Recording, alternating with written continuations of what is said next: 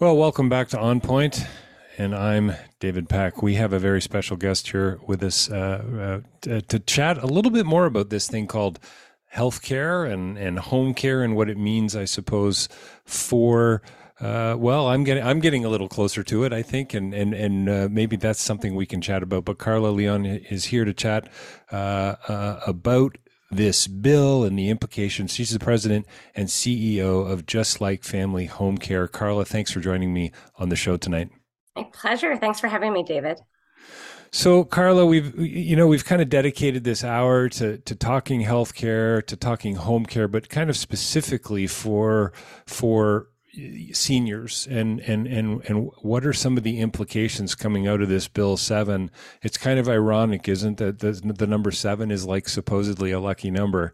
It's uh, kind of funny that they've chosen this. Now now who knows where it's ultimately going to lead us but can you give us a little perspective on that as well? I mean our earlier guest helped unpack it a little bit but i'd love to hear some of your thoughts you know doing the work that you do and maybe you can wrap that up too uh, in and give us a little bit about uh, little bit of context about what you do. Yes, no, thanks, David. Well, aging is an ageism, and um, everyone's kind of a little bit worried about it. I know we all are. So, the aging journey, this is just making it harder. Elders, are seniors, they deserve dignity, they deserve respect, they deserve to be seen. They have their legacies, and they need to continue to have their choice. And so this is a really important thing that we hold at Just Like Family. Uh, when we work with families, it does include the loved ones who are cared and aging in place and need this extra care and support. Um, understanding what actually the activities of daily life and the real activities of daily life, I like to call real ADLs, uh, the RADLs. Um, they're so important. Yeah. So just because you're older and maybe you have unmet needs and life is a little bit difficult more difficult with mobility um, health concerns uh, personal care companionship all these important things that really make up a quality life. Um, it they need to be asked. Uh, for us it, it's more than just should you what long-term care facility should you be in or where do you actually want to age in place? What does that look like? We think it's important to ask if you like checkers or chess or right. you know you like what if you don't like either? Yeah no or yeah okay poker? I don't know. So whatever it is. But i think um when we're looking at choice and i i mean if i think for my own parents and for myself like i would want to have that choice. Um, and it's been really interesting. The study from the national institute of aging has done a survey showing that individuals over the age of 75 100% of them want to age in place. That's actually their goal. That's their decision in a survey. Um, so these are things that I think that um, what does that look like to have a choice throughout your life and to continue? Yeah, that's a that's kind of a number you can't argue with, really, is it? Hundred percent. I know. Usually they say ninety nine point nine. In this case, hundred. Whoa. Yeah, yeah. So, so this. So, tell us a little bit about speaking of quality of life, because really, that's what we're talking about here. I mean, if you're talking about a finer distinction of chess or checkers, which is a wonderful place to be in, to be able to say, you know, what what what are my needs, what are my desires, and can I take those with me into my my my, uh, my what would you call them? My senior years, I guess. And uh, I mean, listen, I'm. Uh, uh I'm getting closer to it. We all are. We're all getting closer to it every day. These are really important questions to be asking as families, but also as individuals. I'd love to hear some of your insights and wisdom on that too. But what what is it? The what, tell us a little bit about what you do and maybe the, about the pros and cons of um, I don't know affordable home care because that's kind of the solution that you're offering. No, 100%. So, what is really a challenge, I think, in society is that we don't talk about aging. Right. And so by the time um, I just like family, when we get phone calls, I would say 90% of the people who reach out to us, it's they're in crisis. It's mm. actually hit that point where they need care tomorrow. They probably needed it six months ago. It just wasn't something that occurred to them. We don't talk about it uh, until it actually hits us and affects us. And what's been really interesting, I think, in my role at this point at, with just like family is I've been talking to my family and my friends about all these conversations and every single person I speak to is like, "Oh, that impacted me." Oh, right. When I actually needed home care, or actually when my parents got, or my aunt got older, I didn't know where to turn. I didn't know where the resources were. So I think when we think about home care and aging in place and the work that we do is is actually educating people that this is this is a way forward. Out of all the people who are aging in place and have caregivers right now, only 29% have a blended version of both family friends, so volunteers, and paid. Interesting. Um, no, it is a majority of people actually just rely on their family Right. as care becomes more complex, obviously you become more of a caregiver than a daughter, than a son. And so it's really this blended version, which is really a unique thing that happens in other parts of the world that we just don't talk about or don't have more information about. I think it's so it's so true, Carla. I traveled a couple things here. I try I done a fair bit of traveling in the work that I've done as a consultant over the years, spent a great deal of time in Southeast Asia. And I remember a dear friend of mine, Romania, I, I hope he doesn't mind me bringing him up. It's too late now anyway. Um, he was kind of horrified that in the West, I'm going to say, but in Canada, that we would even consider putting our parents you know into i think what he called an institution right? But that's usually what we we think of it. I i look up uh, my street where i live and i can see that that that dull gray architecture of a long-term care facility. It doesn't look all that warm. It doesn't look all that inviting.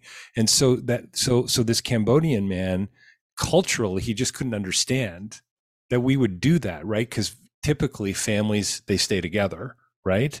But but you're offering i mean what you're offering is a way to do that potentially as well isn't it? I mean there's there's there's uh there's, I mean, I think what you've made me realize is there's many different ways to think about this. Yeah, no, th- there are. And I think it is um, how do we actually make the resources and, and start having these discussions? So thank you for having this, of right. even knowing that this is an, uh, an option. Because I think the default is we always think about long term, we always think about nursing homes, and that's just the way. But it's actually a very small percentage of the population that that's actually what a what they'd want and uh, b what they can afford and right, all right. these other pieces to it but thinking about well what happens if it is a blended model and when we actually come into people's homes we always say you can be a daughter again now.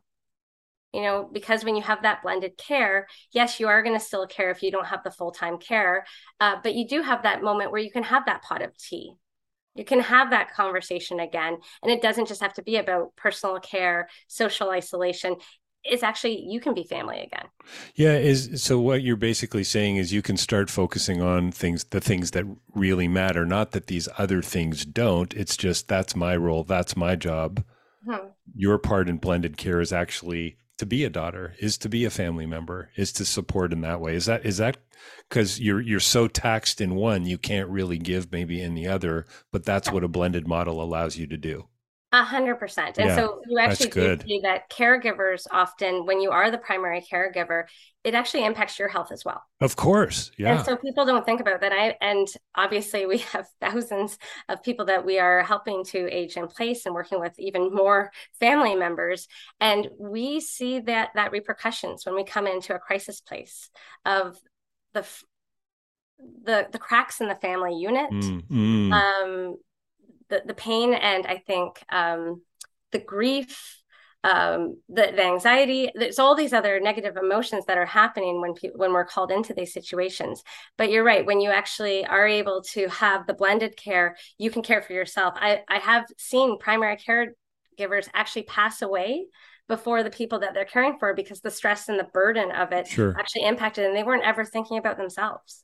Yeah, no, I uh, my father had Parkinson's and uh, and and it was very taxing on my mom and you know without getting I mean she would never come on radio and and do an interview with me but I I learned with other caregivers as well that in some cases it it it it takes a different kind of toll it's a different kind of toll. Obviously, you're not dealing with the disease or the the the old age maybe, but there are other things at play. And I would argue largely mental health issues. Is that fair to say, Carla, or is it just is it? It's also physically taxing, I suppose. It, it is stress for sure, and just stress concern. Yeah, no, but not to yeah, hundred percent mental health, emotional well being, uh, your own isolation of thinking that you're alone in this Right, really, right. Because often what we see is that the burden does go on one primary family member. Um, is would you say hmm, challenge is the wrong word? Would you encourage younger members of families to to to I don't know. Do you call a family meeting? Yeah. and say, you know, guys, we got we got to chat, and out come the pads of paper. I mean, what any any advice there for folks? No, 100%. And this is something that we really think is uh, critical is the conversation. And so yeah. really there's five stages of aging that people just have to recognize and know is coming. And, and guess what? Not everyone hits every five stages. Sometimes we skip and jump around, but you know, we sure. always end with the last one. We know what the last one is. Um, but really, in aging, self sufficiency is kind of stage one. So you are completely independent, you're mobile. Um, but you know, you still want to be considering fall prevention and uh, make because one fall and obviously now you get into a different situation. And so self sufficiency is one piece where you can do all the activities of daily life yourself from, you know, personal care, uh, bathing, uh, food, laundry, garbage, like those things that, you know, we kind of just take for granted. Absolutely. Okay, so next is interdependence. So maybe some of those things become a little bit tough. Um, and so you have a little bit of blended care starts at this point, but you're able to still do a lot. And so as a family, it's just saying, okay, mom, dad, aunt, uncle, uh, grandma, whoever it is, um, you know, just monitoring for that, having that conversation of like, you know, we're such independent people as a society we're individualists as a as opposed to collectivists and because of that um, sometimes we think that we don't need the help but having the conversation of like you know what why wouldn't we do that right now and start to actually prepare for when we might need more? So the third stage is dependence, then crisis manage, which is very complex, and then end of life. And so there are this is this aging journey that there's lots of resources on all of this and you can actually find it in every municipality typically would have a seniors association that would help with resources there. Yeah it's it's got to be really tough and maybe we can get into a little bit of that uh, the pride and the ego as well that comes into play here. Because I mean, I I don't know. I I'm I'd like to think I'm going to be a graceful old guy that ages well with lots of wisdom and insight and and and things roll off. You know, the the the water off the duck's back kind of approach. But I'm not I'm not convinced that's going to be. I don't know. You know, I'm not going to want to give up my license too easily. You know, uh, I remember when my father had his license kind of taken away from him. That was a really big moment. And it's a nice i think we maybe we can circle back to that but this this idea of isolation and loneliness and covid and and i mean that of course isolation and loneliness was there before covid but that's it's just exacerbated it. It's just it's just turned up the volume on some of these issues. How has that changed what you're doing and what you see um, um, you know uh, for you in the future I think the conversations about uh, social isolation and the conversations, and I, like I said before, narrative is everything, right? So yeah. conversations about mental health have been so positive on this side of things. So I think people are so aware of it more than before. I, I mean, there's still room for improvement. That we actually have quite a few um, seniors and elders who actively reach out for companionship. Mm. So it's really interesting that people think, oh, I have home care and it looks like, you know, full care, maybe bathing and like all the supports. But actually, home care can start on going for a walk, attending a wedding, so that actually the rest of your family members are, you know, getting to do what they need to do, but you have the support that you need to have. So maybe you could uh, may, be worried about falling or slight mobility issues. Well, it doesn't have to be zero to 100%, right? So companionship is a really big piece. Um, and just having that pot of tea, um, sitting down, um, going through picture books, especially uh, individuals with uh, suffering from dementia and Alzheimer's, uh, it's really lovely to go through photo albums together and uh, have walk through memory lane together and, and to have those stories told. And it's quite a pleasure for some of our seniors to be able to tell those stories again to someone who hasn't heard it before. so I think the companionship and honoring and respect and dignity in those really important relationships, um, yeah, I think it can be profound. So long-term impact. I, I I couldn't I couldn't agree more. Profound is a great word for it. Profound, meaningful, you know, substantive. Like I mean, talk about talk about making a difference, right? I mean, it, you you know, I mean, what a great place for volunteers to consider working as well. Comes with a lot of challenges, I'm sure. I'm not really sure where we're at volunteering wise post sort of post COVID. We're not quite there yet.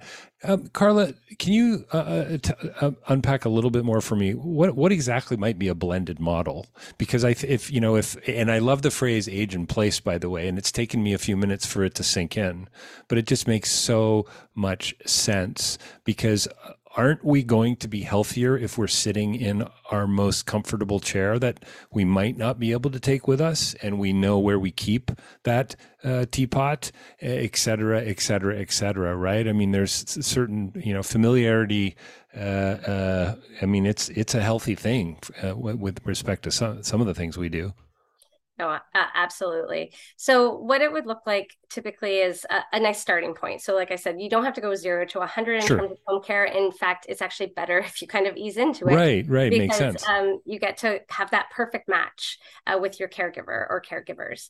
Um, so, what it typically looks like is a, a small shift or maybe twice a, a, week where you would have a couple hours with a designated caregiver um, and you might just decide that it's going to be for your doctor's appointments or maybe it's something special that you like to do that your daughter is just sick of doing doesn't have the time to do right. because we have the sandwich generation right so finding that perfect match of a caregiver who does that with you is a really good starting point of having giving everyone you know their time off and giving everyone their space. So you can start like that. And then, you know, as the relationship grows, as uh, other you're more comfortable with having that type of care, then it can progress into other areas um, and other supports and allow you to either stay in your own location or wherever you end up being.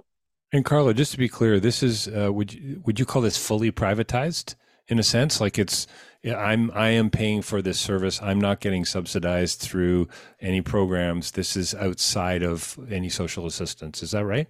That's right. So um, many home care providers, including nonprofit and for profits, are um, out of pocket uh, pay. So it's this additional kind of uh, full service. It usually would start at um, three or four hours, um, is what the dedicated time, but it really allows for he- seeing each other. I think mm. an important part of this is that uh, seeing the caregivers too. I mean, the care givers and the seniors both deserve respect and dignity. So coming in and you know helping someone out of bed for a couple minutes and then go eh, like that's one way to do it but having a pot of tea and actually having that relationship of care. And i think the continuity of care is uh, language that we use of having the same dedicated caregiver so that you actually don't have surprises. That's an important part too. So you have that consistency and those like i said before it's profound when the relationship deepens yeah, yeah. The so the back back to this isolation and, and loneliness, and I know this is not the only thing that's going to affect or impact somebody's um, worldview or or context, um, or, or, but I'm really uh, tapping, I think, on this idea of pride and ego. You know, hmm. oh, I don't want to go. I don't need your help. Never mind blended care model. I don't even need the son or the daughter. Right? I'm I'm good you know, and I haven't fallen, by the way, and I still make my own tea. Do you come? Do you see that a lot? Is that is is? And I wonder. That's kind of what I was referring to in my own life. I kind of feel like that might be the kind of guy I'm going to be, but but maybe not. Maybe this today. Maybe today it's a conscious choice to say no. I'm going to go another way. Right? Choice and yeah. responsibility. No. So we, the majority of uh, the people who contact us are in crisis. Yeah. So when I talked about so unfortunate. Yeah, and so it would going from 0 to 100 is very difficult because you're not used to it. Yeah. And so having it a little bit so we see it all the time. And I think getting used to it, having that relationship, when you start earlier, you're going to have that better match, right? You're going right. to have that comfort sure. level. Um, and it does make the process easier.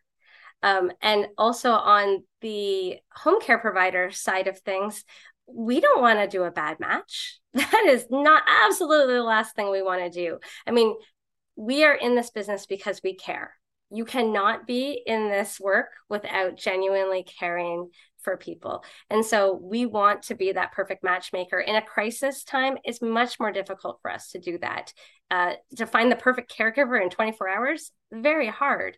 Um, but I mean, we're going to try. But the big thing is that um, if we can actually have that time, really genuinely do that that assessment, really know you, see you, hear your story, understand what's important to you, to live the life that you want to live as long as possible, that's when you're actually going to have a successful match and have the quality home care that you're looking for. Yeah, no, that's really good advice. I mean, we only have a, a few seconds left here just as we wrap.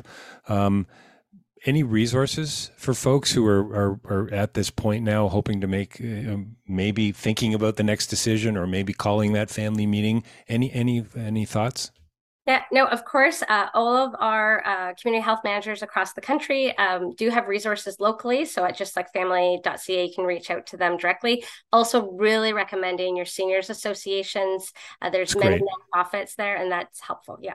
Yeah, no, that's great. Carla, thanks so much. I mean, you know, one of my favorite lines uh, when I interview people is, uh, you know, we're just, we're barely scratching the surface, but I really think that's so true, you know, and what remains to be seen of Bill 7, there's, there's unanswered questions. There's, you know, um, yeah, there's there. We're not sure where where it's heading, but we'll. Uh, thanks for coming on and offering some some insights and uh, some really uh, good little bits of business around I don't know what's next for all of us, really.